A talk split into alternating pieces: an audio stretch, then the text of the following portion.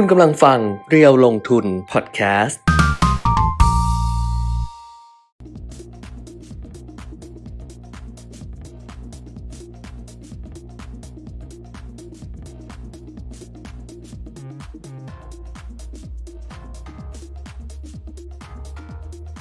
วัสดีค่ะสวัสดีครับอัปเดตเทรนด์ลงทุนมาแล้วนะคะ ครักับทาง Facebook Live เพจเรียวลงทุนแล้วก็ YouTube Live เรียวลงทุนด้วย อ้าวหล่นหล่นไม่เป็นไรไม่ได้ใช้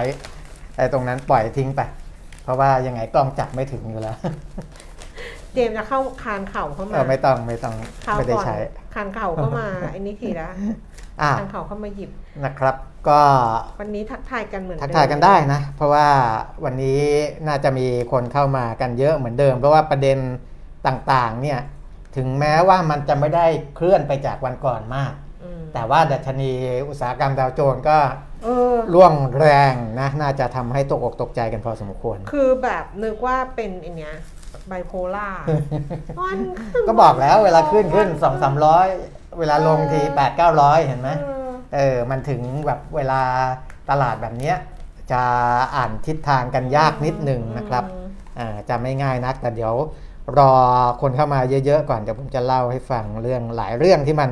พัวพันกันหมดเลยนะครับ เรื่องของอาดอกเบี้ยเงินเฟ้ออัตราการขยายตัวทางเศรษฐกิจอ่าเรื่องของสงครามเรื่องโอ้ยเยอะแยะสารพัดนะครับ วันนี้อือฮึมีหลายเรื่องที่จะต้องคุยนะครับค่ะแล้วก็หุ้นที่ไม่ใช่น้องใหม่อืมแต่เปลี่ยนหน้าเข้ามาใหม่เอออืมเราเรียกว่าอ่า เอาโฉมใหม่เป็นหุ้นโฉมใหม่โฉมใหม่เออเข้ามา SCB อืมคือเข้ามาเนี่ยเป็นชื่อเดิมอ่าแต่ไอตัว body เขาเนี่ยข้างในไม่เหมือนเดิมไม่เหมือนเดิมเออไม่เหมือนเดิมนะครับ กลับมาเป็นชื่อย่อชื่อเดิมอืมอ่าแล้วก็ตามคาดนะครับ เป็นหุ้นที่ซื้อขายมากที่สุดของวันนี้เป็นอันดับหนึ่ง อันนั้นเดี๋ยวก็ค่อยว่าครับ ใช่แล้วไปราคาก็นะรับเปลี่ยนแปลงแบบว่า ไม่รู้รู้ราคาว่าเดิมคือตรงไหนอะไรอย่างเงี้ยมันมันมันซึ่งมันขยับขึ้นมาจากฐานไอตัวเก่าเออที่ที่เข้ามาสวมซึ่งมันก็เลยทำให้อืมภาพรวมของตลาดวันเนี้ยครับมันอาจจะไม่ได้สะท้อนอ่ากลไกที่แบบว่าอ่าดัที่ชมันนีที่มันติดที่มันลบนิดนิดๆเนี่ยมันอาจจะแบบไม่ไม่ควยัรงไม่จะใช่เป็นอะไรอย่างเงี้ยออเพราะว่ามันไม่มี SCB ครับนี่แหละที่เข้าไปทำให้เออการคำนวณ เขาคำนวณเลยใช่ไหมเพราะราคาเขาใช้ราคา 71 บาทของ ไม่แล้ว SCB เขาคำนวณใช่ไหมฮะ เขาเอามาคำนวณเข้านะคำนวณเลยเด็กเออคำนวณเลยเดี๋ยวพูดไปแล้วผิดว่าเขาไม่เอามาคำนวอ่าณตลาดหลักทรัพย์ไม่ได้ไม่ได้ไม่ได้แจ้งบอกใช่ไหมเออถ้าแจ้งเนี่ยเออ เขาต้องแจ้งตั้งแต่ในข่าวตลาดหลักทรัพย์ตั้งแต่วันก่อนแล้ว ค่ะว่าอืม อ่าตลาดหลักทรัพย์จะไม่ใช้การเปลี่ยนแปลงของราคา อืมแต่ว่า มันก็ต้องใช้แหละ ต้องใช้เออเพราะมันก็ต้ต้อองงต่อใช้ไปเลยเอออ้าวเพราะฉะนั้นเดี๋ยวมาดูกันทุกเรื่องเลยนะคะ ก็ส่งข้อความมาครับทักทายกันได้เหมือนเดิมนะคะทางทั้งทางแชทในเขาเรียกแชทปะทั้งทางข้อความอะอ่าใน Facebook Live แล้วก็ ผ่านทาง YouTube Live ด้วยนะคะ คุณครับอบมบอกว่ารับพนักงานเพิ่มไหมไม่รับค่ะ เออช่วงนี้บ่นไงว่างานเยอะ อ๋องานเยอะ เอองานเยอะอะไรอย่างเงี้ย แต่ว่า งานเยเนี่อะยเป็นเป็นเรื่องที่ดีใช่ นะครับ เราต้องบอกว่าในภาวะอ่าอย่างนี้อ่าก็หลายคนอาจจะอิจฉานิดหนึ่ง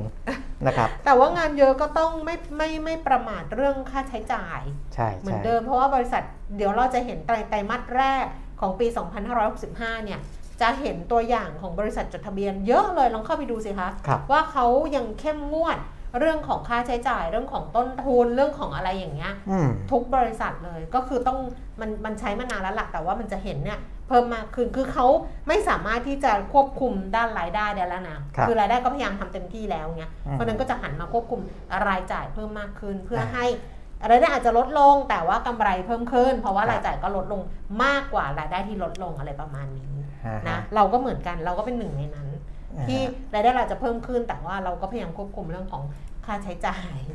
เพราะมันยังไม่แน่ไงคะใช่ใช่ยังไม่รู้ใช่เลยว่าเป็นยังไงไม่อย่าเพิ่งแน่นนประมาทนะครับเดี๋ยวจะเออเล่าให้ฟังต่อไปอืมนะเรื่องราว ก็ไปดูโควิด กันก่อนระหว่างค่ะรอคนที่เข้ามาเนี่ยนะครับอ่าตัวเลขของ จีนนะตอนเนี้ยอ่าไม่ไม่ได้โฟกัสที่ประเทศอื่นเท่าไหร่ค่ะนะครับจะโฟกัสที่จีน เพราะว่าเป็นหลักเอเนาะอปักกงปักกิ่งจะมีการปิดเมืองกันอีกอะไรอย่างเงี้ยนะครับแต่ว่าตัวเลขของวันนี้ของจีนที่เข้ามาเนี่ยเสียชีวิตเพิ่มขึ้น 48 คนแค่นั้นนะครับอืมเออไม่ไม่ไม่ไม่ได้ไปถึงหลักร้อยแล้วนะ แล้วก็ติดเชื้อเพิ่มขึ้นแค่พันแปดร้อยนะครับย้อนกลับไปดูของเมื่อวานนิดหนึ่งนะครับของเมื่อวานนี้ จีนเอ่อเสียชีวิต 52 นะครับ แต่ว่าเขามียังมียอดผู้เสียชีวิตทุกวันไงค่ะคือจีนจีนจีนเนี่ยเขาไม่มียอดผู้เสียชีวิตก่อนหน้านั้นนะนานนานแล้วนานแล้วไงก่อนหน้านั้นเออถามว่า 48 คน 52 คนเยอะไหมอาจจะไม่ได้เยอะค่ะมากเทียบกับบ้านเราเป็นร้อยเนี่ยเออแต่นะว่าถ้าเทียบกับที่เขาไม่เคยเออมีไงเออเขาก็ตกอกตกใจเออนะครับ ก็ก็เป็นธรรมดานะอ่า ส่วนส่วนประเทศที่เขาไปทะลุทะลวงไปแล้วเนี่ยเขาไม่ตกใจละเกาหลีใต้ เยอรมันอิตาลีอะไรพวกพวกนั้นเนี่ยคุ้นชินกันไปหมดแล้วนะกับตัวเลขเยอะๆ เยอรมนีเนี่ยเสียเสียชีวิตวันหนึ่ง300 กว่าคนอืมนะเป็นอันดับหนึ่งของโลกเขาไม่ตกใจนะครับเรื่องธรรมดาของเขาเพราะว่าเขาก็จะเสียชีวิตวันหนึ่งประมาณเท่าเนี้สามสี่ร้อยคนห้าร้อยคนก็ว่ากันไปอืมนะครับแล้วก็ติดเชื้อวันละแสนกว่านะครับแสนสามหมื่นห้าพันแต่จีนไม่ได้ นะค่ะจีนเสียชีวิต 40-50 คนโอ้เป็นเรื่องใหญ่นะครับค่ะฝรั่งเศสเสียชีวิต 170นะก็อ่าติดเชื้อเพิ่มขึ้นอีก 97,000 เกาหลีใต้ยังเป็นอันดับ 3 นะครับค่ะติดเชื้อเพิ่มขึ้น 80,000 อันนี้อันดับ 3 ในฐานะผู้ติดเชื้อนะ แต่ผู้เสียชีวิตของเกาหลีใต้เขาไม่ถึงร้อยแล้วนะครับ 82 คนของเมื่อวานนะแล้วก็สหรัฐอเมริกาก็ยังเสียชีวิตวันหนึ่ง200 กว่าอยู่ 290 คน ไทยเราถ้าในแง่ของผู้เสียชีวิตเนี่ย ติดอันดับท็อป 10 นะครับ อยู่ประมาณอันดับ9ก็ร้อยกว่าคนนะครับอาอันดับ 10 เกาหลีใต้เขาไม่ถึงไม่ถึงร้อยนะครับอืมอะก็ประมาณนี้นะตัวเลขรวมๆของผู้ติดเชื้อทั่วโลกเนี่ย510 ล้านคนเข้าไปแล้วค่ะนะครับ510 ล้านกับ7 0 0แสนกว่า แล้วก็เสียชีวิตไปแล้วเนี่ย6ล้าน2แสน4หมื่นกว่า ก็เกือบเกือบเกือบเกือบ6ล้าน 3แสน6ล้าน3แสนคน ทั่วโลกที่เสียชีวิตไปแล้วนะครับ กลับมาดูบ้านเรา ประเทศไทยตัวเลขที่เข้ามาของวันที่ 27 เมษายน ยังคงเสียชีวิตอออยู่ในระดับใกล้เคียงกับหลาย ๆ วันก่อนหน้านี้ ก็คือ 120 กว่าคนนะครับ ล่าสุดเสียชีวิตอีก 125 คน ติดเชื้อเพิ่มขึ้น 14,887 นะครับ ก็เมื่อวานพันเอ่อเมื่อวามพัน13,800 วันนี้ 14,800 ก็เพิ่มขึ้นมาอีกประมาณพันคนจากเมื่อวานนะครับ แล้วก็รักษาหาย 18,900 กว่านะครับอะอันนี้ก็เป็นในของไทยเรา ATK เนี่ยเจอเพิ่มขึ้นเกินหมื่นละนะครับหมื่นสองพันกว่าคน ไม่คนใกล้ชิดเราอะเออลง Facebook อะก็สองขีดสองขีดอ๋อสองขีดก็คืออยู่ในกลุ่มนี้ละหมื่นสองพันเจ็ดร้อยกว่าคนสองขีดกันอืมนะครับ ก็ยังต้องระมัดระวังขีดหนึ่ก็ลนะงสองขีดก็ลงแหละตอนเอนี้อเออเออ นะครับยังต้องระมัดระวังอยู่ถึงแม้ว่าตัวเลขเนี่ยไม่ได้น่าห่วงมากแล้ว เพราะว่าอ่าการเดินทางที่ไปไปเจอพบปะกันเนี่ยไม่ได้มากเหมือนช่วงสงกรานต์แต่ ที่มากขึ้นก็คือตอนเนี้ยทุกคนรู้สึกรีแลกซ์มากขึ้นใช่รู้สึกผ่อนคลายมากขึ้นค่ะก็อาจจะไม่ได้พบปะกันแบบเทศกาลสงกรานต์แต่ค่ะการพบปะกันในวาระโอกาสอื่นไปไปไปไปเที่ยวด้วยกันเออไปต่างจังหวัดด้วยกัน ไปเออแบบรวมกลุ่มกันรับประทานอาหารด้วยกันครับใช้ชีวิตด้วยกันอะไรอย่างเงี้ยๆครับกลุ่มก็ก็ไม่เล็กอะเออแต่ก็ไม่ได้ใหญ่แบบว่าใช่เหมือนสงกรานต์ที่ใครก็ไม่รู้ อันนี้ก็เป็นใช่คนที่รู้จักกันอะไรกันอะไรอย่างเงี้ยใช่มันก็ มันก็ดีมากขึ้นอย่าไปว่ากันนะดิฉันจะแบบบางคนก็ก็จะว่ากันไงว่า เนี่ยน่ากลัวจะตายยังไปเที่ยวกันยังไปอะไรเออคือมันก็ต้อง มันมันก็ต้องมันก็ต้องทั้งสองฝั่งอะใช่ใช่ตัวเลขเนี่ยอ่าจะมาดูน่ากลัวในกรุงเทพอืมช่วงเนี้ยนะเพราะว่าต่างจังหวัดเนี่ยอ่าเขาไม่มีจังหวัดไหนถึง 700 คนแล้วนะค่ะมีกรุงเทพเนี่ยยัง 3,000 กว่าอยู่ 3,300 กว่าคน คนมันเยอะด้วยอะเออขอนแก่นเนี่ยเขาลงไปอยู่แถวแถวๆอืม687ศรีสะเกดได้อีสานเนี่ยสองจังหวัดเลยนะ ที่ยังสูงสูงๆอยู่ศรีสะเกด610 แล้วก็รองมาก็จะเป็นชนบุรีบุรีรัมย์สมุทรปราการ มหาสารคามอุบลราชธานีหนองคายฉะเชิงเซาจะเห็นว่าใน 10 อันดับแรกเนี่ยเป็นอีสานซะเยอะเลยนะครับขอนแก่นศรีสะเกดมหาสารคามอุบลหนองคายเนี่ยค่ะเออรวมทั้งบุรีรัมย์ด้วยนะ อยู่ภาคตะวันออกเฉียงเหนือหมด อันนี้อาจจะเป็นช่วงสงกรานต์กลับอ่าบ้านเป็นเป็นไปได้แรงงานกลับบ้านหรือเปล่าเอออย่างนี้ไงเออ เออก็เป็นไปได้ที่สะสมมานะครับอืมอะแล้วก็เป็นภาคตะวันออกก็เคยชนบุรีฉะเชิงเซานะตอนเนี้ยภาคกลางตะวันออกและตะวันออกเฉียงเหนืออมภาคใต้นี่เขาไม่ติดท็อป10แล้ว อืม นะครับ เป็นอย่างนี้นะ อันนี้คือในประเทศไทยอะอืม ประมาณนี้ นี่คุณบอลเขาบอกว่า สองขีดไม่น่ากลัวเท่าเติมน้ำมันหนึ่งขีดน้ำมันวันนี้ลดให้ตั้ง 80สตางค์เขาปอะระกาศเราเมื่อวานก็ดูนี้ที่ดูกราฟไงที่มันลงมาก่อนหน้า แต่วันนี้ขึ้นมาอีกแล้วเออวันนี้ราคาน้ำมันขยับขึ้นมาอีกแล้วนะคะอ่าฮะเอ่อดูตัวเลขข้อมูลต่างๆ นี่บอกเหนื่อยเลย ใช่ เพราะว่ามันผันผวนมากอะใช่คือขึ้นวันลงวันขึ้นวันลงวันแล้วก็ครับเราก็แรงด้วยนะ ไม่ใช่อืมแบบว่าขึ้นเบาๆลงเบาๆนะอ่าก็ขึ้นแรงลงแรงอยู่เหมือนกัน เพราะวันก่อนเนี้ย แต่ชนิวสักรกรรมดาวโจนส์ที่เมื่อวันศุกร์ใช่ไหมคะปิดลดลงไป 900 กว่าจุด ที่เราบอกว่าต่ำสุดก็ลดลงไปพันกว่าจุด พอเช้าพอคืนวันจันทร์อ่าก็ปรับตัวเพิ่มขึ้นมาอ่าเอาคืนมา 2 3 0 0 จุดอะไรอย่างเงี้ยอ่าพอเมื่อคืนนี้เป็นคืนวันอังคารของเขาลงไปอีกแล้วใช่ลงไปอีก800กว่าจุดนะเออเออ เหนื่อยเลยทีเดียวเมื่อคืนนะคะ ดาวโจนส์อืมลดลงไป 809.28 จุดค่ะ 2.38% แล้วก็ NASDAQ ลงไป 360 จุดอืมเอ่อ NASDAQ ของเดี๋ยวนะ NAS ไม่ NASDAQ ลงไป 514 จุด 3.9% S&P 500 ลงไป 120 จุด 2.8%ก็คือ NASDAQ ลงเกือบ 4 ดาวโจนส์ลงไป 2.3ครับ S&P 500 ลงไปเกือบ3%อืมหนักเลยนะนะฮะส่วนทางยุโรปค่ะ ลอนดอนฟุตซี่ร้อยนี่เพิ่มขึ้น 5.65 จุด 0.08% CAC 40 ตลาดหุ้นปารีสฝรั่งเศสลงไป 34 จุด 0.5%แล้วก็ดัคแฟรงก์เฟิร์ตเยอรมนีลดลง 167 จุดค่ะ 1.2%ส่วนเอเชียเช้าวันนี้นะคะ โตเกียวนิเกอีนี่ลงเยอะอือหือลงไป 1.8% 501 จุดค่ะห่างเส็งฮ่องกงลงนิดหน่อยลบไป 16 จุด 0.08%แล้วก็เซียไซ300 ตลาดหุ้นเซี่ยงไฮ้นี่ปรับตัวเพิ่มขึ้นนะคะ 38.1%ครับ มาดูความเคลื่อนไหวของตลาดหุ้นบ้านเรา ซึ่งวันนี้อาจจะแบบอาจจะเพี้ยนเพียนๆนิดนึงนิดหนึ่งนิดหนึ่งนิดนึงเออเพราะว่าหุ้นของ SCB SCB ที่เข้ามาทำการซื้อขายแล้วราคาเขาโดดไป 66%เนี่ยโอ้โหมันก็จะมีผลอยู่แล้วกับอืมการคำนวณดัชนีนะคะอืมไม่งั้นดัชนีควรถ้าถอด SCB ออกไปเนี่ยเออควรจะลงมากกว่านี้ใช่ใช่ S เอ่อ ตลาดโดยรวมค่ะ ดัชนีราคาหุ้นสูงสุด 1,670 จุด ต่ำสุด 1,661 จุดนะคะ แล้วก็ล่าสุด 10นาฬิกา19 นาทีค่ะ ดัชนีราคาหุ้น 1,662 60 จุด ลงไป 6.37 จุด 0.38%มูลค่าการซื้อขาย 14,600 ล้านบาท SET fifty ค่ะ 978.78 จุด ลงไป 2.38 จุด มูลค่าการซื้อขาย 8,000 ล้านบาทนะคะ ใน 8,000 ล้านบาทในอะไรต่างๆ นานาเนี่ยก็คือเป็นการซื้อขายหุ้น SCB ครับเกือบ 2,000 ล้านใช่นะคะ ตัวเดียวเนี่ยเกือบ 2,000 ล้านบาทอือหือ1,950 ล้านบาทโดยที่ราคาล่าสุดนะ118 บาทก็ขึ้นจากราคาที่มันต่อเนื่องกันมาอ่าจาก71บาทเขาใช้ราคา71บาทของเมื่อวานอืมก็เพิ่มขึ้น 47 บาทครับ66เปอร์เซ็นต์เออคนที่บอกว่า ซื้อเมื่อวานอู้วันนี้รวยเลยไม่ใช่ คนละตัวกัคนนละตัว คนที่แบบว่าเออซื้อเมื่อวานเมื่อวานซื้อไปเมื่อวานมีคำสั่งซื้อมา 2,200หุ้นซื้อเมื่อวานโอ้71บาทวันนี้ ไม่ได้ คนละตัวเป็กันนหุ้นคนละตัวกันใช่ SCBB ไปแล้ว bye bye อือฮึนะคะ อันดับ 2 เป็นธนาคารกสิกรไทยค่ะ152 บาทลดลง 50 สตางค์แล้วก็ FORTH นะคะอยู่ที่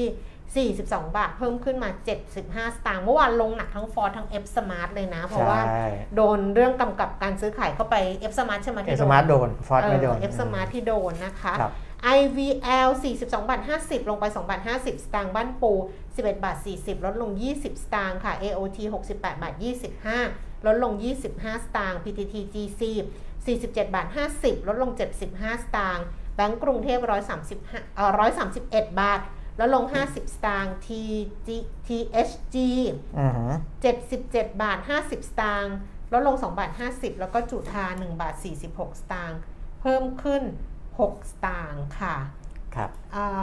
าเดี๋ยวนะ ถ้าเป็นตลาด MAI ที่ซื้อขายโอ้แต่วันนี้มูลราคามูลค่าไม่เยอะอะอ่าซิก้าก็207ล้านอ่าฮะสูงสุดนะคะ มูลค่าการซื้อขายสูงสุด ราคา11บาท20ลงไป20สตางค์ F Smart ซื้อขายไป 194 ล้าน ราคา 21 บาท 10 สตางค์ลดลง 70 สตางค์แล้วก็ A5 นะคะ 176 ล้าน ราคา 3 บาท 18 สตางค์ลดลง 4 สตางค์เออเวลาเขาแผ่วเขาก็แผ่วไปเลยนะพวกครับ MAI เนอะวอลลุ่มใช่เขาว่าเนาะใช่เออเวลาเขามาก็มาแบบว่า มันก็สมควรแล้วอะที่แบบบางทีตลาดเขาจะเขาจะกำกับอะเพราะว่าอยู่ๆวอลลุ่มมันก็พุ่งขึ้นมาอย่างเงี้ย แล้วก็พอกำกับเนี่ยคนก็ยิ่งกลัวไง เออ คือคือมันก็มีส่วนหนึ่ง เพราะก่อนหน้านี้ช่วงที่ปล่อยปล่อยให้เล่นกันค่ะสบายสบายๆคนค่ะ คนก็จะเล่นหุ้นกลางหุ้นเล็กเยอะ เออ แต่พอเริ่มกำกับเข้มงวด อ่าคนก็เริ่มกลัวกลัวว่า เดี๋ยวเข้าไปปุ๊บอ้าวไปติดติดแคชบาลานเออไปติดนู่ห้านมนี่ซื้อนั่นขายอะไรอย่างเงี้ยนะออเออเออ เขาก็เลยอ่า ทำให้ลดความร้อนแรงลงไปได้ส่วนหนึ่งค่ะนะครับ แต่ค่าเงินบาทอ่อนยวบเลยค่ะ 34 บาทใช่34สใช่ตางค์อือฮึแบบอ่อนอ่อนอ่อนลงไปเลยอะแล้วก็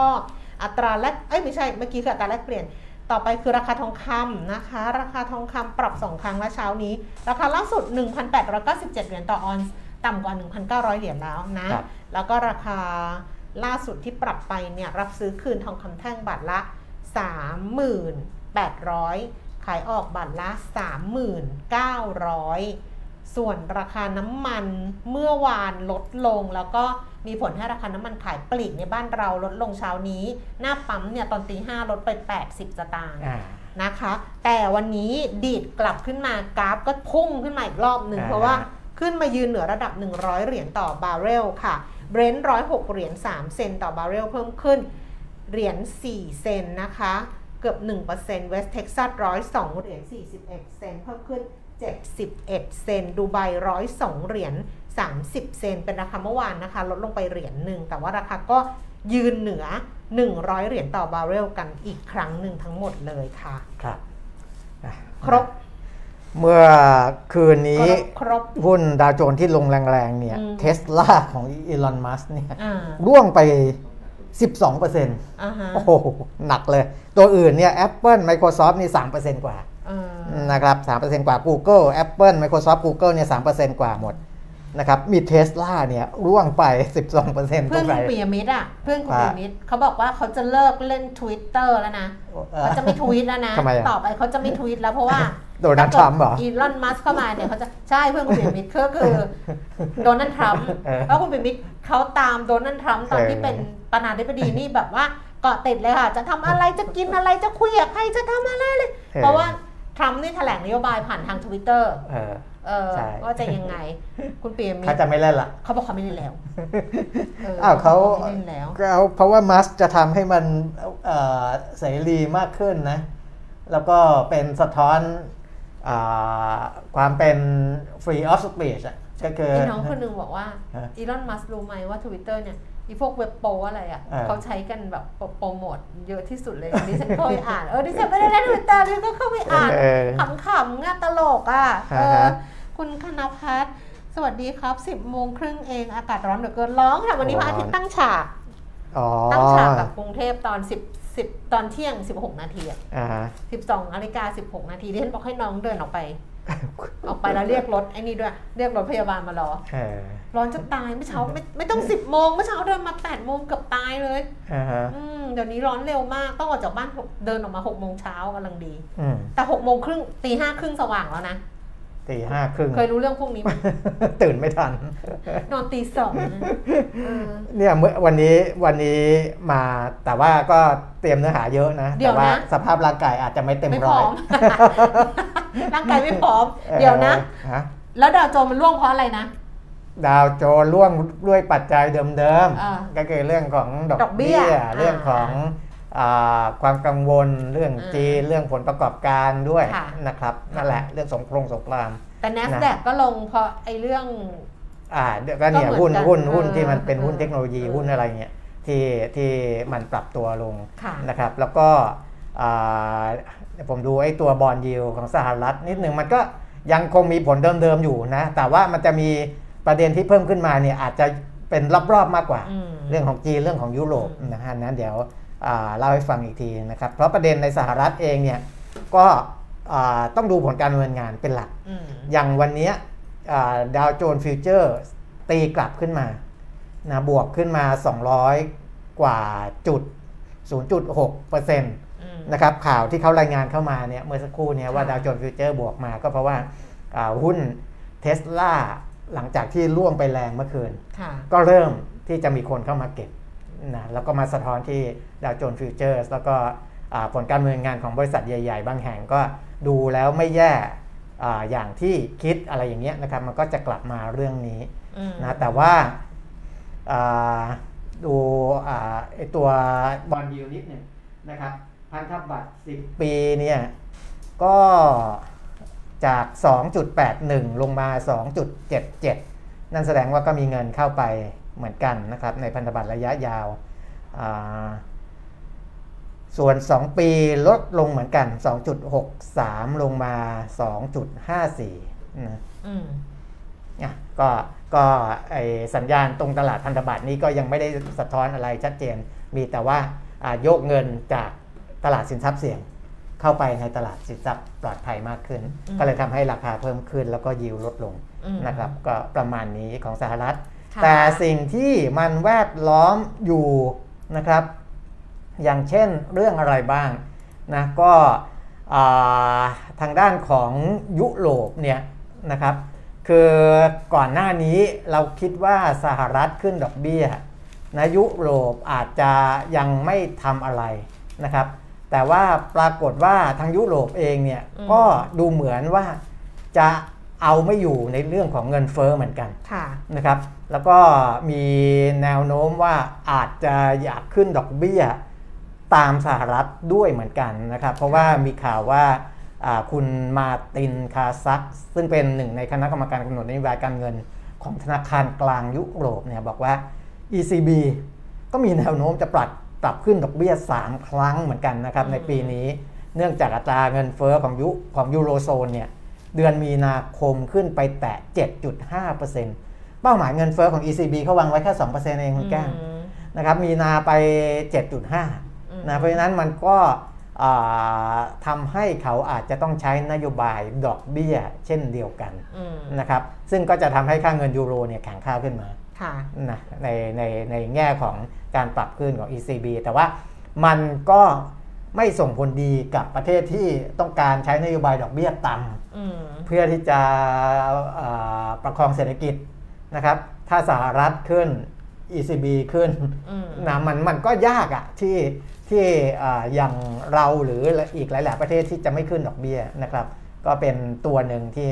อ่าส่งสัญญาณออกมา แล้วก็ที่คุณแก้มเคยบอกก่อนหน้านี้ว่ามีข่าวว่าจะขึ้นศูนย์จุดเจ็ดห้า0.75เนี่ยอ่าไม่ใช่ครั้งนี้ดิฉันไม่นะได้ฝันนะ ไม่ได้ฝันมีคนพูดมีคนพูดเออแต่ว่ามีแล้วเริ่มมีคนพูดว่าอืมครั้งเนี้ยพฤษภาขึ้นสามสาม0.5สี่พฤษภาอ่าขึ้นศูนย์จุดห้าแต่ว่ารอบต่อไปอาจจะขึ้นอ่า0.75 ก็ได้ ถ้าอืมเกิดว่าเงินเฟ้อมันยังเอาไม่อยู่ค่ะนะครับเพราะว่าเป้าหมายทั้งปีเนี่ยที่บอกจะขึ้น2%อืมเป้าหมายทั้งปีอาจจะขยับขึ้นไปเป็น 3%เลยด้วยซ้ำอืมทั้งปีอันนี้ดอกเบี้ยของสหรัฐนะ เพราะฉะนั้นเนี่ยในแต่ละครั้งเนี่ยอาจจะขึ้นแบบแรงเลยก็ได้นะครับก็อืมแต่ถ้ามาขึ้น 0.75 รอบนี้นี่จบเลยนะ คือเซอร์ไพรส์ไปเลยนะครับแต่ตอนนี้ยังมอง 0.5%อยู่นะครับก็เดี๋ยวสั่งงานทางนี้ได้ไหมสั่งงานอย่างนี้ได้สั่งงานตอนเนี้ยเออสั่งเจงานเจมส์ส่งในกรุ๊ปเลยเจมส์ให้สมายเอาขึ้นนะสั่งงานไงเออทำงานไปด้วยไงอ่าฮะ อ้าวอันนั้นก็เป็นเรื่องของอาดอกเบี้ยสหรัฐนะ นอกจากขึ้นดอกเบี้ย 0.5 ตามที่คาดแล้วเนี่ย ตอนนี้ยังไม่ขึ้นนะ คาดว่าจะขึ้น 0.5 แล้ว จะคาดว่าจะมีการลดขนาดงบดุลอีก 95 พันล้านดอลลาร์สหรัฐ มันก็จะดูดซับสภาพคล่องต่างๆ ออกไปนะครับ การขึ้นดอกเบี้ยก็อย่างที่บอกแล้ว จะไปกระทบกับอ่าคนที่มีหนี้อะไรต่างๆ ว่ามันจะเข้าไปสู่ระบบสถาบันการเงิน ใช่ ถ้าเกิดมันส่งผ่านไปถึงเออถ้าดอกเบี้ยนโยบายมันส่งผ่านถึงแบงก์พาณิชย์เมื่อไหร่อะครับ มันก็จะมามาที่ครับมาที่ประชาชนอะมาที่ลูกเออหนี้อะไรอย่างเงี้ยเออทั้งนั้นแหละค่ะ แล้วถ้าอืมสหรัฐขึ้นดอกเบี้ย ยุโรปขึ้นดอกเบี้ยอืมเอเชียหรือว่าบ้านเราไม่ขึ้นดอกเบี้ย มันก็มีเรื่องของฟันโฟที่จะใช่มันก็จะไหลออก ช่องว่างไงสเปนเออมันก็จะถาถ่างแบบเนี้ยนะครับพอถ่างไปเรื่อยๆ เงินมันก็มันก็ยังทฤษฎีนี้มันก็ยังเออใช้ได้อยู่อะอ่าฮะคือแบงก์ชาติก็มองว่า มันก็ไม่ขนาดนั้น คือเมื่อก่อนอะครับท่องมาตั้งแต่เด็กเลยเข้ามาวงการตลาดหุ้นอืมครั้งแรกเมื่อเกือบ 30 ปีที่แล้วเนี่ยอ่าฮะทุกคนก็จะบอกมาเลยว่าเงินเนี่ยมันสวนทางกับน้ำนะเออน้ำมันจะไหลจากที่สูงไปหาที่ต่ำเออเงินเนี่ยมันจะไหลจากที่ต่ำเนี่ยขึ้นไปหาที่สูงครับเพราะฉะนั้นเนี่ยตรงไหนที่มันผลตอบแทนสูงเนี่ยเออมันก็จะไปตรงนั้นครับเออแต่อันนี้มัน 30 ปีพอ30 ปีผ่านไปมันก็จะมีทฤษฎีว่า มันก็จะไม่เสมอไปเออมันก็จะไม่เสมอไปหรอก เพราะว่าถ้ามันไปแล้วมันแล้วไปแล้วมันแบบมันต้องดูเรื่องอย่างอื่นประกอบด้วยว่าไอ้ที่เราไปเนี่ยมันมีความเสี่ยงไหมเสถียรภาพทางเศรษฐกิจมันเป็นยังไงไม่แล้วมันเสถีมียรภาเรื่พองของค่าเงินเป็นยังไงอะไรอใช่ย่างเงี้ยมันมีเรื่องเออตราสารทางการเงินด้วยเออซึ่งมันมีอ่าว่าพัฒนาไปซับซ้อนมามากกขึ้ขึ้นนซับซ้อนเออมากขึ้นอืมนะแต่ถึงอย่างไรก็ตามเอออ่าตราสารหนี้เนี่ยมันก็ยังมีสัดส่วนการลงทุนมากกว่าตราสารทุนอยู่ดี เพราะว่ามันอื มมันปลอดภัยกว่าอืมเออตลาดจริง ๆ เราเวลาเราพูดกันเนี่ยที่เราพูดตลาดหุ้นเยอะอืมเพราะว่ามันมีความเคลื่อนไหวในแต่ละวันเยอะใช่ไอ้ตลาดมันตราเป็สานรหเรีนี้ยวเนี่มันยเป็นเรียวเออมันไม่ค่อยเคลื่อนไหวเออแต่ว่าก้อนนั้นน่ะเงินที่มันอยู่ในนั้นเนี่ยมันเยเยอะอะมันเยอะมันเยอะไอ้ที่อืมที่มันจะไหลอะมันจะไหลจากอืมจากส่วนนั้นอืมเป็นหลักนะครับมอันนั้นก็คือเรื่องของฟันฟล ออ่าแล้วก็อันนั้นคก็วามความแก่นี่มันก็ดีเนาะเออก็ทำให้เรารู้ประวัติศาสตร์เยอะไงความแก่มันก็ใช้ได้นะมันยังไม่อย่าชักว่าไม่ใช่ความแก่แต่ความความอาวุโสหรืออะไร มันแก่อ้าวเหรอคุณอยู่คุณทำงานมา คุณทำงานตั้งแต่ปี 2533เออะอเออคุณอยู่ตลาดหุ้นปี 2533 ก่อนกรตเกิดอีกอะใช่ 30 กว่าปีคุณไม่แก่เหรอ แก่แล้วเออดิฉันนะปีหน้านะ เออ ดิฉันปีหน้าปี66ใช่ไหมเออ ปีนี้ปี65ปี66อะ เออดิฉันก็ 30 ปีนะ อ๋อดิฉันทำงานครบ 30 ปีเอออะเออก็แก่เหมือนกันนะอะอ่า เออคนเวลาเราพูดเองไม่ค่อยเจ็บเท่าไหร่เนี่ย เวลาคนอื่นพูดเบาๆก็เจ็บ อะตอนนี้อะของนะ ของต่างประเทศก็ประมาณนี้เออส่วนของบ้านเรา ของบ้านเราเนี่ยนะครับเอ่อก็มีของต่างประเทศอีกเรื่องหนึ่งก็คือเรื่องของปักกิ่งอะนะอันนั้นก็พูดไปแล้วนะครับว่ามีโอกาสที่เอ่อจะต้องล็อกดาวน์เหมือนเซี่ยงไฮ้เซินเจิ้นพวกนั้นค่ะเพราะว่าจีนยังใช้นโยบาย Zero COVID อยู่ นะครับนี่รอปะรอให้จีนประกาศอยู่ว่าเลิกใช้นโยบาย Zero COVID แล้วเออแต่ก็ยากไม่หรนะอกเพราะว่าไม่หรอกว่าเขามาแนวนี้เขามุ่งมั่นเออไม่หรอกอืมเขาไปแนวนี้แหละเอออันนั้นก็ก็เป็นตัวในระดับโลกส่วนของแล้วบ้าเขานก็ห้ามเราไปด้วยใช่ไหมฮะคือเขาไม่ให้คนเขาเอาเอาไม่มาได้เราสิยิงเขาไปก็กันไม่ให้ญ่เราไปด้วยใช่ป่ะเออเขาก็เกลียดเราด้วยอะเนาะไม่ให้เราไป ตอนนี้เขาไปของของบ้านเราเลยไปเที่ยวทางยุโรปไง ไปเที่ยวสวิตเซอร์แลนด์ฝรั่งเศสอยู่ทุกคนอิอตายู่ลีสวิตหมดเลยเป็นใช่บ้าใช่ใช่นี่ไม่มีเงินกันจังเออรุ่นน้องก็พาครอบครัวไป นี่ดิฉันเป็นดูครอบครัวในเลยเฟซบุ๊กเฟซบุ๊กดิฉันน่ะเพื่อนเออในเฟซดิฉันน่ะอยู่สวิตเซอร์แลนด์ทำไมเขาจัดอะไรเหรอ แคมเปญเขาตั้งโปรโมชั่นอะไรกัน แล้วเขาต่างคนต่างไปนะ เออทำไมเออเขาไปทำ เขาไมมีเขาไปกันหมดเลยเออเขามีโปรโมชั่นอะไรที่สวิสถึงไปกันโอ้เยะๆทุกคนแบบอ้าวทำไมคนนี้อยู่สวิสคนนี้อยู่สวิสทำไมไปสวิสกันหมดเลยเออเออแต่ถ้าดิฉันหายไปขอบอกให้รู้ว่า เราเจอกันที่อินชอนนะคะ สนามบินอินชอนเออเอออะของบ้านเราเนี่ยคุณคาเฟติสเนี่ยเพื่อนดิฉันบอกว่าไม่แก่ครับ แต่เห็นเออแค่เห็นโลกมาเยอะชคุณคชณะชลาชน พี่แก้เนี่ยใช้คำว่าแก่ชราชราชน ชราเออชนชราชนแบบชนประชาชนน่ะชราชน เรากำลังจะกลายเป็นอะคนส่วนใหญ่ของประเทศ หรือเปล่าไม่รู้เพราะคนคนเกิดน้อยลงอะนะใช่เอเป็นอเออเออนะอะของบ้านเราเนี่ยอ่าก็ต้องรอผลการดำเนินงาน ของบริษัทจดทะเบียน แต่ว่ากลุ่มแบงค์ที่อ่าประกาศผลออกมาแล้วค่อนข้างดีเนี่ยก็มีข่าวหนุนเนื่องต่อมานะครับพอสมควรอย่างเช่นอาของของของไทยพาณิชย์อย่างที่บอกแล้วว่ามันก็มาจากกับ ASCBX มหรือว่าอย่างเคแบงเองนะครับที่มีข่าวออกมานะอันเนี้ยถึงแม้ว่าจะเป็นแหล่งข่าวจากวงการตลาดทุน ว่าชโยกรุ๊ปจะจับมือกับ K-Bank ตั้งบริษัทร่วมทุน JVAMC นะครับ เป็นแหล่งข่าวก็จริงแต่บทวิเคราะห์ของบางโบรกเกอร์หยิบเรื่องนี้ไปวิเคราะห์ขแล้วเหรออ้าวเขาอ่ามาหยิบทำไปอะไรวิล่ะเคราะห์คะแล้วเดี๋ยวนะครับ อันนี้ทำอะไรคะอ่าแล้วก็ส่งหมดเลยเนาะส่งหมึกอะเขามาส่งหมึกอะต้นต้นมาดูข้ามที่เขาเขาหน่อยมาดูเขาส่งหมึกหน่อยเออฮะเอาได้เลยใช่ไหมครับเดี๋ยวเดี๋ยวนะจัดรายการอยู่ แป๊บหนึ่งใครคานเข่ามาคุยกับเอเขาอหเอน่อยอออกไป ใครมุดมุดกล้องไปคุยกับเขาหน่อยว่านี่คือการไลฟ์จริง เขานะคจะรับส่งหมึกแล้วเขาจะเดินผ่านเราไปเหรอๆ เออ ให้เขาผ่านไปไหมเดี๋ยวดูก่อนก็ไอ้หมอบหมอบไปได้หมอบหมเขาอบมอไปงได้ ไม่ได้หรอกตัวเขาอย่างกับยักษ์เขาจะมอบยังไงเขาส่งมอบข้างนอกเออเขาส่งมอบได้ส่งมอบได้ ส่งข้างนอกได้ใช่ไหมเออเอออ้าวตกใจเลย แล้วเขาก็ไม่สนใจด้วยนะว่าเราทำอะไรอยู่เขาเปิดประตูมาส่งมือครับส่งมือวิโก้เออ อันนี้เป็นสตูดิโอแบบเปิดกว้าง หรอ ไม่ได้ไม่ได้ติดป้ายไว้ว่า on air อยู่ข้างหน้าไงมันมีนะมีป้าย on airเขาก็มา on air เขาก็มา เออนะ เราไปดูเดี๋ยวนี้ ตามร้านที่เขาขายเนี่ยดีอุนะปคนกส่รงณ์น้ำไม่มาส่งด้วย ปกติมียกน้ำมาส่งเอ้ยเวลาไปซื้ออุปกรณ์ที่ถ่ายถ่ายทอดอะไรเงี้ยกล้องเกิ้งไฟอะเขาจะมีป้ายออนแอร์ด้วยขายเมื่อก่อนอยู่สตูดิโอวิทยุอะติดเออป้ายออนแอร์ยังเดินเข้ามากันเลย แต่ก็ปิดประตูเบาๆนะแบบเอออะไรอย่างเอเงี้ยอเอเออออ้าวนะครับก็มีข่าวชโยจะตั้งบริษัทอ่าร่วมกับ K-Bank นะเป็นแหล่งข่าววงการตลาดทุน แต่ว่าบทวิเคราะห์เนี่ย อาของโบรกเกอร์ที่ที่ที่เขาน่าเชื่อถือเนี่ยนะครับเขาก็หยิบเรื่องนี้มาวิเคราะห์ แสดงว่ามีโอกาสเป็นไปได้นะครับ มันก็จะเป็นผลดีกับทั้งสองฝ่าย คือทั้งฝ่ายที่ขายหนี้อันนี้เขาจะตั้งร่วมทุนก็คือ 50-50อืมชโยกับแคร์แบงค์ถือหุ้นคนละครึ่งอืมนะครับอ่ามันก็จะดีทั้งคนขายหนี่เพราะว่าคุณก็ไอการตั้งสำรอง NPL มันก็ลดลงอืมถูกไหมกำไรก็เพิ่มมากขึ้น ในฝั่งที่คนที่ซื้อหนี่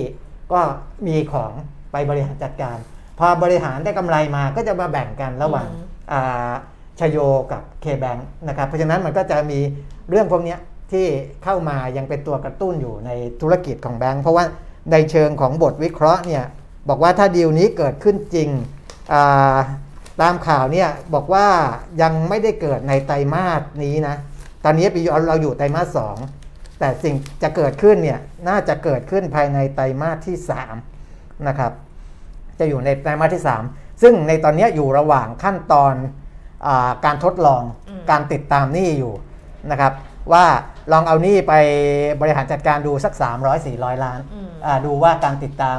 จัดการหนี้ของชโยเนี่ยเป็นยังไงบ้างนะครับแล้วก็เดี๋ยวอ่าถ้า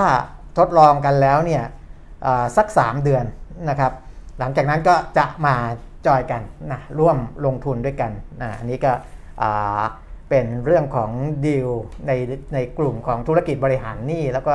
สถาบันการเงินนะครับเขาส่งหมึกเรียบร้อยแล้วใช่ไหมฮะไม่รู้เรียบร้อยแล้วมั้งหมึกพิมพ์นะคะ ไม่ใช่หมึกสด ไม่ใช่ปลาหมึก ไม่ใช่ของกิน เป็นหมึกเครื่องปริ้นเนี่ยเพราะว่าออฟฟิศเนี่ยส่งยังต้องใช้มีการปริ้นงานอยู่ ตอนนี้เขาระบบที่ ไม่ค่อยปริ้นไม่ค่อยอะไรกันแล้ว paperless ไงอ่าเออพอพอพอ paperless มันก็จะไม่ต้องใช้หมึก แต่ว่าอย่างออฟฟิศอย่างเราเนี่ยการทำงานของพวกเรายังอืมมีบางส่วนที่ยังเป็นอืมต้องใช้ปริ้นอยู่นะครับ เพราะไม่งั้นนะครับถ้าไม่ปริ้นออกมางานหลุด งานหลุดเออต้องปริ้นมาแปะเลยอะว่า อันนี้เออตารางตารางอันนี้อันนี้อันนี้ไม่งั้นอ่างงานหลุดนะขนาดปริ้นมาแปะงานก็ยังหลุดอยู่เลยครับอ้าว เดี๋ยวนะ คุณปียมิตรอันนั้นเป็นเรื่องที่เออเป็นเหมือนกับ เกี่ยวกับบริษัท ครับแต่ภาพรวมๆตอนเนี้ยที่เขาซีเรียสกันก็เออคือวันที่หนึ่งพฤษภาเออไอเรื่องราคาน้ำมันดีเซล ครับที่มันจะลอยที่ไม่ใช่จะลอยที่จะเอ่อลดการอุดหนุน อืมลดการสนับสนุนจากรัฐอ่าฮะ อันนี้เนี่ยเราคุยกันไปแล้วว่าก็จะมีสินค้าที่ขอปรับราคาเพิ่มขึ้น ครับซึ่งตรงเนี้ยเอาสักหน่อยไหมเอาเอาซะหน่อย คือกระทรวงพาณิชย์นะเขาประเมินบอกว่าครับ ผลการขึ้นราคาดีเซลมันก็จะกระทบกับต้นทุนสินค้าอืมแต่ละรายการเนี่ยไม่เท่ากันครับโดยราคาดีเซลที่ปรับขึ้นทุกทุกๆลิตรละ 50 สตางค์อ่าฮะจะมีผลต่อต้นทุนสินค้า 0.000002ถึง 0.08%อ่าฮะกรณีปรับขึ้นลิตรละ 1 บาทอืมนะคะ ทุกๆ 1 บาทก็จะมีผลกับต้นทุนสินค้า 0.0004 ถึง 0.15%เปอร์เซ็นต์ครับเพราะฉะนั้นเนี่ยก็ต้องไปดูว่าสินค้าแต่ละรายการน่ะต้นทุนที่ถูกกระทบเนี่ยมันยังไง ซึ่งคุณจุลินลักษณะวิสิทธิ์นะคะ รองนายกรัฐมนตรี และรัฐมนตรีว่าการกระทรวงพาณิชย์ดิฉันเนี่ยเกือบลืมไปเลย ว่าคุณจุลิน แต่ตอนนี้จะรู้มากขึ้นว่าเขาเป็นหัวหน้าพรรคประชาธิปัตย์ใช่ เพราะว่ามีเรื่องในพักเขาไงเออคือก็แบบมีเรื่องในพักเขาแล้วก็มัวแต่ยุ่งกับเรื่องอื่นของเขาจนแบบเออ ซึ่งไม่ใช่กิจการงานในในตำแหน่งรัฐมนตรีพาณิชย์ อ่าฮะ อันเนี้ยเขาก็พูดในฐานะรัฐมนตรีว่าการกระทรวงพาณิชย์บอกว่าการยกเลิกมาตรการตรึงราคาดีเซล 30 บาทเนี่ยจะมีอาจจะมีผล ให้ต้นทุนการผลิตและการขนส่งเนี่ยปรับขึ้น ต้องจับตาดูเป็นพิเศษก็คือสินค้า 18 กลุ่ม อ่าฮะ ที่กระทรวงพาณิชย์ขอความร่วมมือผู้ผลิตสินค้าให้ตรึงราคาขายต่อเนื่อง แต่หากว่าต้นทุนมันเพิ่มขึ้นจริง ก็ได้ขอความร่วมมือกับผู้ผลิต กรณีที่ปรับขึ้นราคาขายปลีก ให้เพิ่มส่วนต่างกำไรให้น้อยที่สุดครับหรือให้เพียงพอมีกำไรไม่ใช่ปรับขึ้นสูงมาก หรือได้กำไรมากแต่ผู้บริโภคอยู่ไม่ได้ เขาก็อืมบอกว่าเขาก็เห็นใจยอมรับว่าต้นทุนต่างๆ เนี่ยมันเพิ่มขึ้น แต่ก็ต้องขอความร่วมมือว่าให้คิดส่วนต่างกำไรให้น้อยที่สุด พอจะมีกำไรบ้างอะไรอย่างเงี้ย เพื่อไม่ให้การเพื่อไม่ให้ผู้ผลิตต้องขาดทุน ครับถ้าขาดทุนเดี๋ยวหยุดผลิตครับใช่ไหมก็กระทบแรงงานกระทบอะไรอย่างนี้อีก แต่ว่าก็ให้ผู้บริโภคเนี่ยอยู่ได้ด้วยครับ เออเขาก็บอกเขาคงเข้าไปดูอีกทีนึงอะไอ้สิบแปดกลุ่มนั้นอยากรู้ไหมอ่าฮะว่ามีอะไรมั่งอ่าก็คร่าวๆแล้วกัน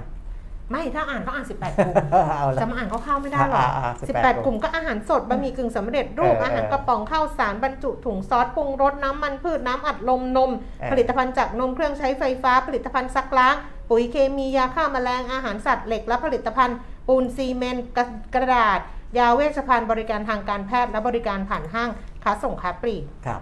ไม่รู้ครบป่ะสิบแปดเอออ่านตามนี้แหละนี่แต่ยังนี้ นะฮะ ฮะอะต่อต่อ แต่นี่อะไร นี่ยังไม่รวมค่าแรงนะ ค่าแรงจะขึ้นด้วยนะ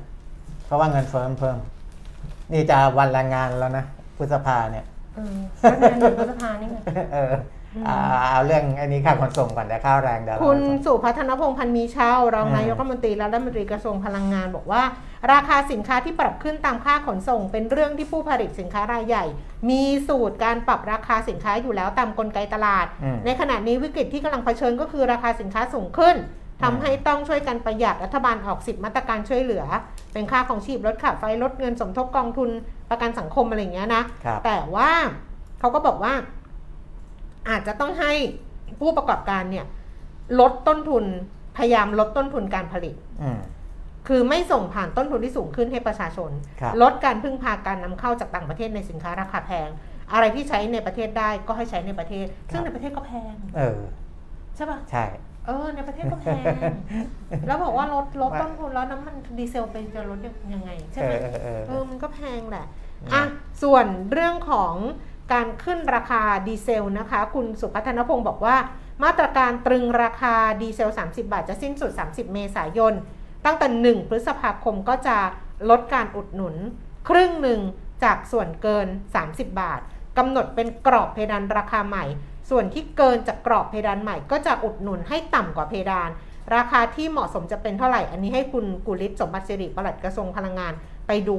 หากเทียบราคาน้ำมันดีเซลอยู่ที่ 40 บาทต่อลิตรครับส่วนเกินก็คือ 10 บาทอืมอุดหนุนครึ่งหนึ่งเพดานใหม่ก็จะอยู่ที่ 35 บาทอืม กระทรวงพลังงานก็จะดูว่าราคาจริงอยู่ที่เท่าไหร่ครับจะปรับขึ้นราคาน้ำมันดีเซลเท่าไหร่ค่อยเป็นค่อยไป อาจจะไม่ขึ้นทีเดียวแบบ35 บาทครับก็เหมือนเดิมคือ 31 32 33 ทีละนิดอะไรอย่างเงี้ยอ่าฮะแต่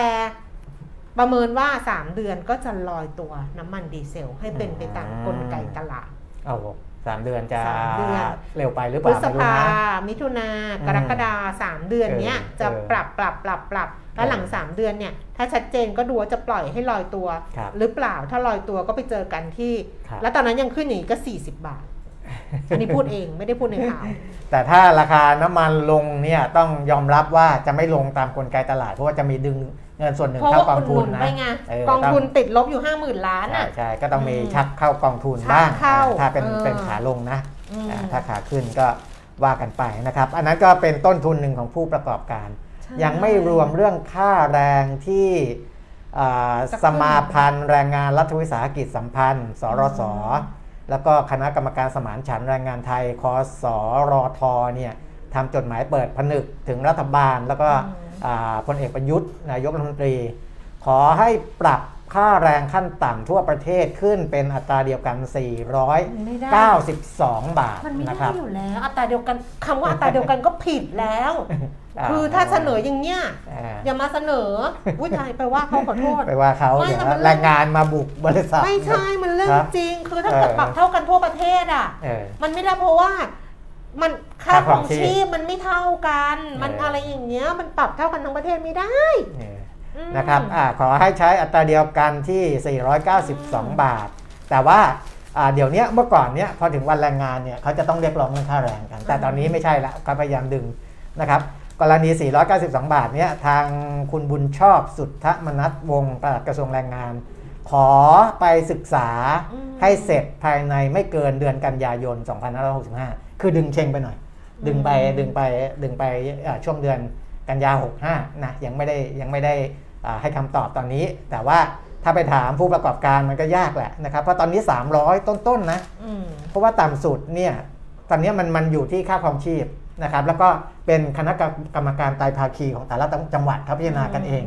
นะครับต่ำสุดตอนนี้ค่าแรงขั้นต่ำก็คือ 313 บาท สูงสุด 336 บาทอืมถ้าขึ้นจาก 313 บาท แล้วอยู่ๆโดดไป 492 บาทเนี่ยปิดโรงงานหนักหนักเออหนักปิดโรงงานนะผู้ประกอบการเขาก็อยู่ไม่ได้เอาพูดตรงเออๆเขาอยู่ไม่ได้หรอกนะฮะเออก็ปิดโรงงานนะครับ อันปินี้ดก็โรเป็นงงานอีก็กตเรื่องกหนึ่งงานนี่ไปยืนบายบายกันอีกเอออะเออ ก็เดือดร้ก็อนก็ไปอีกก็ต้องต้องไปกันได้ทั้งสองฝ่ายนะครับใช่ทั้งนายจ้างทั้งลูกจ้าง แต่ว่าก็เห็นให้เห็นว่าอ่าตอนนี้มีแรงกดดันรอบด้านสารพัดนะครับ อันนั้นก็เรื่องหนึ่งนะครับอ่าทีนี้ในภาพใหญ่ในเรื่เมื่องอวานนะเมื่อวานเขามีแชร์ข่าวกันนะเรื่องดิฉันก็ดิฉันก็ขี้เกียจไปเถียงกับใครว่าได้เห็นไหมคะ ลูกชิ้นปลาบรรทัดทองเออคือก็จะแชร์กันมาว่าลูกชิ้นปลาบรรทัดทอง แบบทนแบบทนแบบต้นทุนไม่ไม่ไหวได้ปิดเออทุกสาขาเออปิดทุกสาขาโอ้เสียดายกันใหญ่เลย แล้วก็แบบกรีดร้องอะไรอย่างเงี้ยเออไปอ่านต้นดินก็ไปอ่านต้นทางที่เขาโพสต์เออเขาบอกว่าต้นทุนเขาขึ้นจริงอ่าฮะและแต่ว่าเขาปิดชั่วคราวเออเขาปิดเป็นการชั่วคราวอ่าฮะเออเราก็ไม่ได้ปิดพึบหมดเลยคือก็ก็ก็บริหารวัตถุดิบเขาอะอืมถ้ายังเหลือเขาก็ต้องขายให้วัตถุดิบหมดอ่าฮะแล้วก็จะมีสาขาที่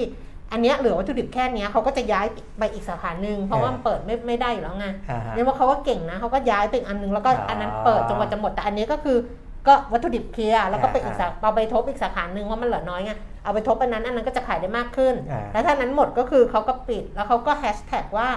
ปิดแป๊บเดียวเดี๋ยวกลับมาอ๋อ ไปอ่านเออ ว่าเขาแฮชแท็กอยู่ว่าปิดแป๊บเดียวเดี๋ยวกลับมาอะไรอย่างเอเงี้ย อเออ เออแต่แต่ว่าเอามาพาดหัวกันว่า ไม่ไหวแล้วครับปิดกิจการซึ่งเขาก็บอกว่าเขาขอปิดเป็นการชั่วคราวอ่าฮะ เออแต่แต่เขาก็กระทบเราก็ยอมรับเขากระทบแต่ว่ามันมันไม่ได้แบบ เนี่ยเอออะเอามาครึ่งหนึ่งอะ อ่าฮะเออสำนักข่าวหลักๆ นี่แหละเอามาครึ่งหนึ่งครับ อืมอ่า ส่วนตัวเลขที่ไอ้ส่งออกที่แถลงเมื่อวานเดี๋ยวค่อยไปว่ากันนะ หลายคนคงรู้แล้วแหละว่าเติบโตดี แล้วก็นำเข้าก็น้อยกว่าส่งออกก็เลยยังเกินดุลการค้าอยู่ไตรมาแต่สว่าแรกเติบโต 14.9%เดือนมีนาเติบโตเออ19.5%ต่อเนื่องครับ13 เดือนมูลค่าพุ่ง 2.8 หมื่นล้านเหรียญสูงสุดรอบ 30 ปี ใช่ใช่ก็ก็สูงสุดต่อเนื่องอะอืมเพราะว่าส่งออกยังดีอยู่นะครับอืมแล้วก็อ่านำเข้า 27,000 กว่าอืมเออเพราะฉะนั้นมันก็ยังมีส่วนต่างอยู่ก็ยังเกินดุลเพราะตอนแรกผม เข้าใจว่าอาจจะมียอดนำเข้าน้ำมันน้ำมันมันจะเพิ่มแต่ว่าส่วนก็แต่ว่าที่ที่ส่งออกแฝงตัวก็เพราะว่าส่งออกทองคำเยอะ อืมก็มีทองคำเข้าไป อืมครับอะนะก็ยังถือเป็นเรื่องที่ดี แต่ว่าในภาพรวมก็คือเรื่องของตัวเลขเศรษฐกิจนะครับ เดี๋ยววันนี้สำนักงานเศรษฐกิจการคลังจะแถลงรายงานภาวะเศรษฐกิจการคลังประจำเดือนมีนาคม ต้องดูว่า สสคอันนี้ของสสคนะจะปรับตัวเลขประมาณการเศรษฐกิจไทยปี 65 หรือเปล่าอืมนะครับเดิมเนี่ยประมาณการไว้ว่าจะโต 4%นะครับก็อ่าอาจจะมีการปรับลง แต่ว่าที่มีรายงานเข้ามาแล้วตอนนี้ก็คืออาอย่างเกาหลีใต้นะครับอืมตอนนี้ผมเห็นในหลาย ๆ ประเทศที่อ่ารายงานเข้ามานะของของไตรมาสแรกเกาหลีใต้เนี่ยอ่าเติบโตขึ้น 3.1% อันนี้ไตรมาสแรกนะอืมอ่าก็อาจจะอ่อนลงจากไตรมาสก่อนหน้านี้ ซึ่งโต 4.2 แต่ก็ยังถือว่าสูงกว่าที่คาดอืมของเกาหลีใต้นะอ่าส่วนสิงคโปร์อ่าไตรมาสก่อน 6.1 ไตรมาสอันนี้ของเกาหลีใต้คือไตรมาสแรกไตรมาสแรกไตรมาสแรกปี 65 เนี่ยอืมนะยังยังยังยังมีออกมาประมาณประมาณหนึ่ง แต่ว่าหลาย ๆ ประเทศยังไม่ได้แจ้งของบ้านเราก็เดี๋ยวต้องรออีกสักระยะหนึ่งเพราะไตรมาสนะครับสองเกาหลีใต้น่าจะมีรายได้จาก การไปทัวร์คอนเสิร์ตของ BTS อ๋อ เข้ามาอีก0.01อะไรเปอร์เซ็นต์ของ GDP อะไรอที่ย่างลาเงี้ยสเวกัสเออสี่รอบเอออาจารย์ไม่แล้วก็แล้วก็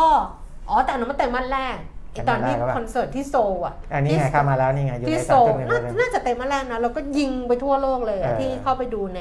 เออ SF กันเลย นั่นไงซอฟต์พาวเวอร์ไงที่มีผลกับเศรษฐกิจเออไงไม่ใช่ซอฟต์แวร์นะซอฟต์ถ้าซอฟต์แวร์นี่อ่าจะ ไปไปไปเป็นไปฮะอะก็สิงคโปร์ไตรมาสก่อนหน้านั้นโตอยากให้กินข้าวเหนียวมะ6.1ม่วงเลย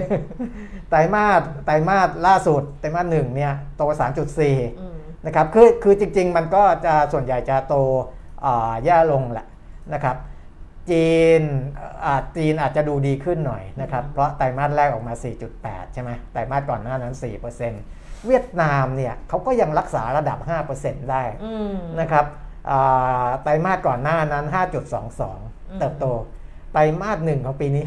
5.03อืมเปอร์เซ็นต์ ก็คือยังอยู่ 5%กว่าได้อะเขาก็เก่งนะอืมเออเขาก็เก่งแหละ ถึงแม้โควิดโควิดก็ก็แล้วเวียดเวียดนามไม่เขานะมีล็อกดาวน์ด้วยนะ ล็อกดาวน์แบบล็อกแน่นๆอ่าเขามีนะเออช่วงที่เขาแต่ยอะๆเขาน่าจะเรื่องการลงทุนลงทุนอะไรเขาอ่าเขาก็ยังยังดีอยู่ไงเขาจะเป็นการส่งออกการอะไรเงี้เนี่ยยส่งออกเออเขาก็ว่ายังดีแบบอืมนะครับ ก็ออกมาประมาณนี้สำหรับไตรมาสแรกนะสำหรับไตรมาสแรกแล้ว เดี๋ยวรอดูแบบเออ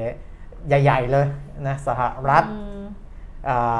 ญี่ปุ่นพวกอ่ายุโรปอะไรพวกนี้อีกทีหนึ่งนะครับอืมว่าการเติบโตจะยังคงขดูองดีเราอวันไหนยู่หรือนะเปล่า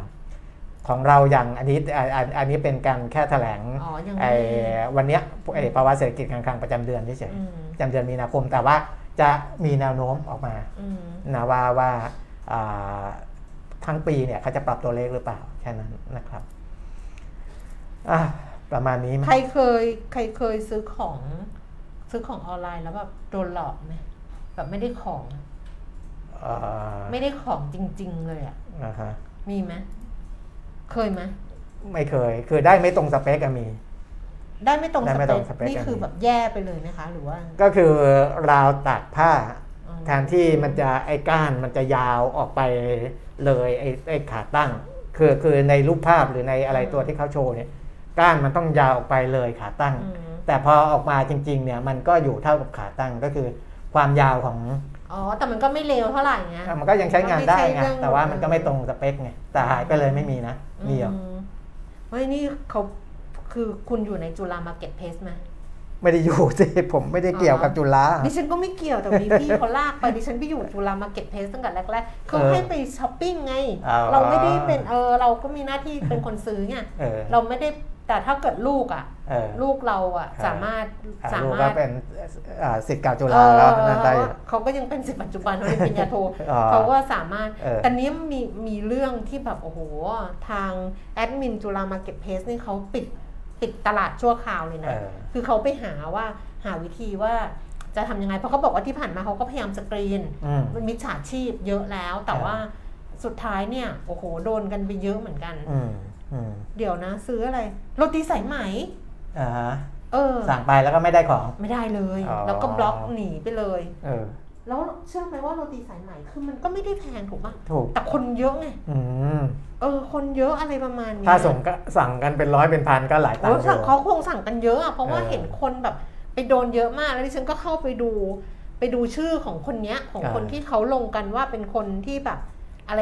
ก็อ่าฮะก็หาไม่เจอแล้วเพราะว่าเขาก็ เฟซเขาก็ปลิวเขาก็ปิดไปเลยอะไรเออประมาณเนี้ยเออแต่ว่าทางล่าสุดเนี่ยแอดมินของจุฬา Marketplace เนี่ยเขาก็เก่งนะอืมเขาก็เอาใหม่เลยอ่าแล้วเขาก็มีระบบให้ยืนยืนยันตัวตนอืมซึ่งเมื่อก่อนเนี้ยเขาก็บอกเขาก็พยายามแล้วแต่ว่าครับบางทีเขาอนุมัติไม่ทันหรืออะไรมันไม่ทัช้าบ้างช้จะโดบ้านโวยไงเออแต่ตอนเนี้ยคือถ้าเกิดเป็นแบบนี้ทุกคนก็โวยไม่ได้แล้วล่ะเออว่า ว่ามันช้าเออเอออนุมัติช้า เพราะว่ามันต้องดีกว่าโดนโกงใช่เออแล้วเขาก็จะมีรหัสเลยว่า ใช่เวลาเมื่อก่อนพิมพ์แค่ว่า ชื่อรุ่นรุ่นนี้อะไรอย่างเงี้ย รุ่นนี้เออเออคณะนี้อะไรซึ่งบางทีก็บางคนก็ไปไปเช็คกันเหมือนกันนะเออ แต่เดี๋ยวนี้เขามีรหัสยืนยันตัวตนว่าอะไรประมาณเนี้ยแบบ อ่าเออ นี่ก็ นี่มันโลกมันก็เปลี่ยนเนาะ Market Place มันก็มีแบบเนก็อะนี่ไงกรตกับเออสสวที่เขาส่งข่าวมาเออ เนี่ยเขาจะส่งมาให้ตลอดเวลามีข่าว อืม ล่าสุดก็คือในโอกาสครบรอบ 30 ปีกรตนะก็กรตจับมือกับสสว สสว ก็คือสำนักงานส่งเสริมวิสาหกิจขนาดกลางและขนาดย่อมค่ะ SME นะพวกอ่านี้นะจัดทำโครงการออนไลน์ Marketplaceอืมนะนั่นแหละก็คือแต่ว่าเป็นมันต้องดูดูเหมือนกันนะอ่าอันนี้เขาเป็น Marketplace แต่ว่าให้ต้องแจ้งไปที่ทางกรตทางสสว.ไงอืมแล้วเขาจะอ่าทำอันนี้เป็นการสนับสนุนส่งเสริม SME แล้วก็ SE ก็คือธุรกิจขนาดกลางขนาดเล็กขนาดย่อยอะไรพวกเนี้ยนะครับ โดยเฉพาะผู้ประกอบการในกลุ่มเปราะบางเออนะเช่น ผู้ประกอบการสตรี ผู้ประกอบการกลุ่มผู้ต้องขังใกล้พ้นโทษอันเนี้ยบางทีเขาเข้าไปสู่ธุรกิจออนไลน์อาจจะไม่สะดวกอืมาก อันเนี้ยทางทางกรตกับสสวเขาจะช่วยให้ เพื่อที่จะให้มีโอกาสจำหน่ายสินค้า และขยายธุรกิจผ่าน Shopee คืออืมกรตสสว แล้วเขาไปใช้แพลตฟอร์ม Shopee เลยอืม เออไปขายผ่านช่องทางนั้นเลยนะครับ ก็อ่าเพื่อส่งเสริมให้เนี่ยคนที่ที่อาจจะเข้าไม่ถึงโอกาสทางด้านนี้อืมเขาเขาใช้ว่าสร้างโอกาสลดความเหลื่อมล้ำและพัฒนาความยั่งยืนของประเทศไทยนะครับ ก็คิดว่าโครงการนี้จะมีอ่าผู้ประกอบการธุรกิจขนาดกลางขนาดเล็กขนาดย่อยเนี่ยเข้ามาร่วมสัก 300 ล้านค้าอย่างน้อยนะสามสามร้อยเออร้านเออ ร้านไม่ใช่300ร้านค้าล้านสามร้อยสามร้อยร้านเอค้าอเออเออนะดิฉันไม่เคยซื้อผ่าน Shopee Lazada เลยนะ ไม่เป็นเลยเหรอ ไม่เป็นเลยโอ้เป็นแพลตฟอร์มที่เขาไม่เป็นนิยมมากเลยถามในออฟฟิศเนี่ยมีใครไม่เคยซื้อผ่าน Shopee แล้วดิฉันไม่เคยเลยน่าจะไม่มีนะเออดิฉันไม่เคยซื้อผ่าน Shopee Lazada แล้วดิฉันไปซื้อรองเท้าร้านหนึ่งใช่ปะก็เข้าไป แล้วเขาก็บอกเขามีส่วนลดโค้ดนู่นนี่นั่น ให้ซื้อผ่าน Shopee เลยบอกดิฉันงั้นดิฉันไม่ซื้อ คือถ้าซื้อกับร้านโดยตรงไม่ได้อะ เออ เออ ก็ไม่ซื้อ เออ ถ้าต้องไปเอาชอบไล่ซื้อโดยตรงมากกว่า ไล่โค้ด Shopee Lazada ไปอะไรเงี้ย เออ ก็ไม่ซื้อก็บอกเขาไม่ซื้อเขาก็บอกเอาเขาขายเขาขาย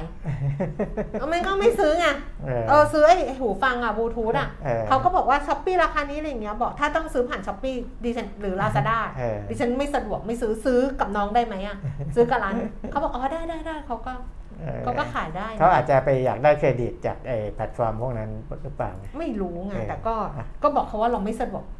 ถ้าเราไม่สะดวกซื้อเออฮะเออ เราซื้อโดยตรงอะ ซื้อโดยตรงไม่ได้ ถ้าไม่ขายก็ไม่ซื้อไงครับก็ไม่ก็ไม่ได้ค่ะ ของเราจะต้องเข้าแพลตฟอร์ม ซื้อซาบีนาดิฉันก็เข้าไปในไลน์ซาบีนาเออแล้วก็ถามว่าพี่ซื้อทางนี้ได้ไหม อย่างเงี้ยเขาก็บอกได้ได้ได้ได้ เอออ่าเขาก็ส่งให้มันก็ไม่ก็ไม่ซื้อเหมือนกันอ่า เคยสั่งปั๊มนะปั๊มน้น้ำแรงแรงดัดันนสูสูงงอ๋อ ร้านอื่นขายสองพันเจ็ดเจ้านี้ขายห้าร้อยคนถ่ายโทรมาบอกว่าราคาผิดจะส่งคืนให้ เวรกรรม เอออ้าว แล้วเขาไอ้นี่ไหมแล้วเขาขึ้นเงินไหมอะคะฮะห้าร้อยบาจะทเอาแค่ยอดจำนวนคนสั่งซื้ออ๋อเอออ๋อในอันนี้ในในพวกแพลตฟอร์มพวกนั้นไงเออเออแต่บางทีของพอถูกไปดิฉันก็ไม่ซื้อเออมันก็น่ากลัวเหมือนกันใช่ก็กแต่ลัวของแพงก็คุณภาพก็ต้องเช็คเหมือนกันนะของแพงซื้อมาก็ส่งคืนไป ก็เราก็เคลมได้ไงเออเออแต่บางทีเราก็ขี้เกียจเคลมไงเออก็เป็นอย่างนี้อีกเอเอออ แล้วทำไมพูดเรื่องนี้อ๋อพอดีเมื่อกี้จุฬามาเก็ตเพสเขาเด้งขึ้นมาจุฬา Marketplace เอออะเขาเด้งขึ้นมาจะบอกว่าทุกที่อะครับมีหมดเลยแล้วก็ต้องระวังเวลาอย่างเงี้ยอย่างสสวทำอะไรอย่างเงี้ยอืม ก็ต้องระวังเหมือนกันนะคะ เพราะว่าการแฝงตัวมาอะไรมาบางทีมันก็อันตรายมันก็น่ากลัวเหมือนกันเงินเราก็หายากไม่ได้หาง่ายอ่าฮะๆ เราต้องมาเสียเวลากับเรื่องแบบนี้มันก็เหนื่อยเหมือนกันเนาะครับอืมใช่หมดไหมหมดหมดหมดแล้วล่ะว่าจะคุยนิดเดียว มีแต่คนเป็นมิตร ไม่ใช่มิตรแบบมิตรนี่ใช่มิจฉาชีพเป็นมิตรฉาชีพ โอ้โหเโทรเข้ามาเนี่ยออนะเวลาโทรเข้ามาตอนเนี้ยทำไมเข้ามาเยอะไม่รู้อะของพี่คุณอาวุธเขาได้เงินคืน หลังจากนั้นเออเออสามอาทิตย์ก็ยังโอเคอะเออโทรมิจฉาชีพไม่เคยโทรหาดิฉันเลยทำไมอะเขาไม่มีเบอร์คุณแก้วมาเลย ดิฉันไม่มีไม่มีไม่เคยมี call center เออมิจฉาชีพโทรมาเลยแม้แต่ครั้งเดียวเออมีเมื่อวานโทรมาจากบริษัทประกันอืมดิฉันให้เขาพูดจนจบดิฉันก็บอกว่า พี่ไม่อยากตัดรอนหนูนะคะอืมแต่แต่ว่าพี่อะก็คือพี่ไม่ซื้อประกันครับทางโทรศัพท์อืมพี่มีตัวแทนประกันประกันดูแลให้พี่อยู่แล้วครับนะคะเพราะฉะนั้นพี่ต้องขอบคุณมาก ๆ แล้วขอโทษมากอืมๆเขาบอกดิฉันว่าไม่เป็นไรค่ะ เดี๋ยวจะติดต่อมาใหม่เออยังไงวะอ่าฮะแล้วเมื่อวานมีอีกสายหนึ่งครับไม่รู้ใครได้หรือเปล่า บอกว่า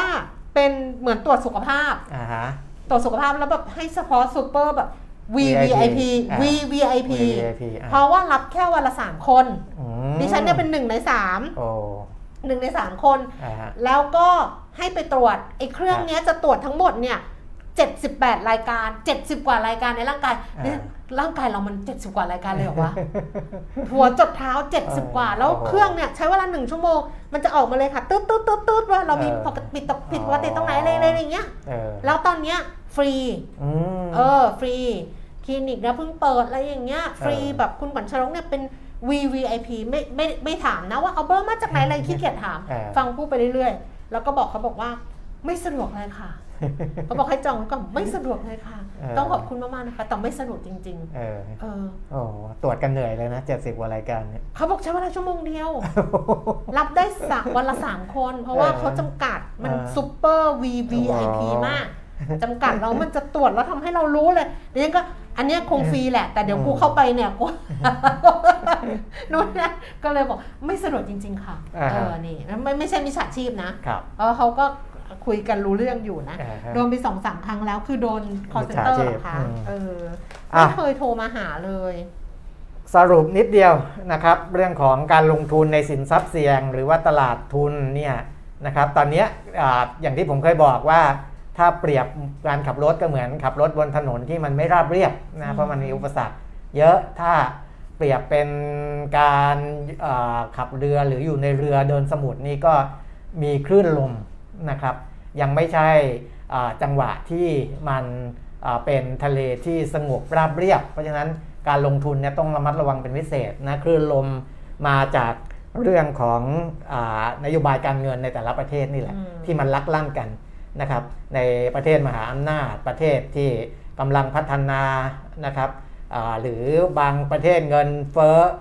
สูง แต่ว่าอ่าเศรษฐกิจเติบโตต่ำเนี่ยจริงๆก็มีคำเตือนเรื่อง stagflation นี่แหละอืมนะครับก็ก็แต่เราก็พูดกันมาอ่าระยะหนึ่งแล้ว IMF เขาก็ยังมองอยู่นะอืมเพราะอย่างที่ผมบอกเนี่ย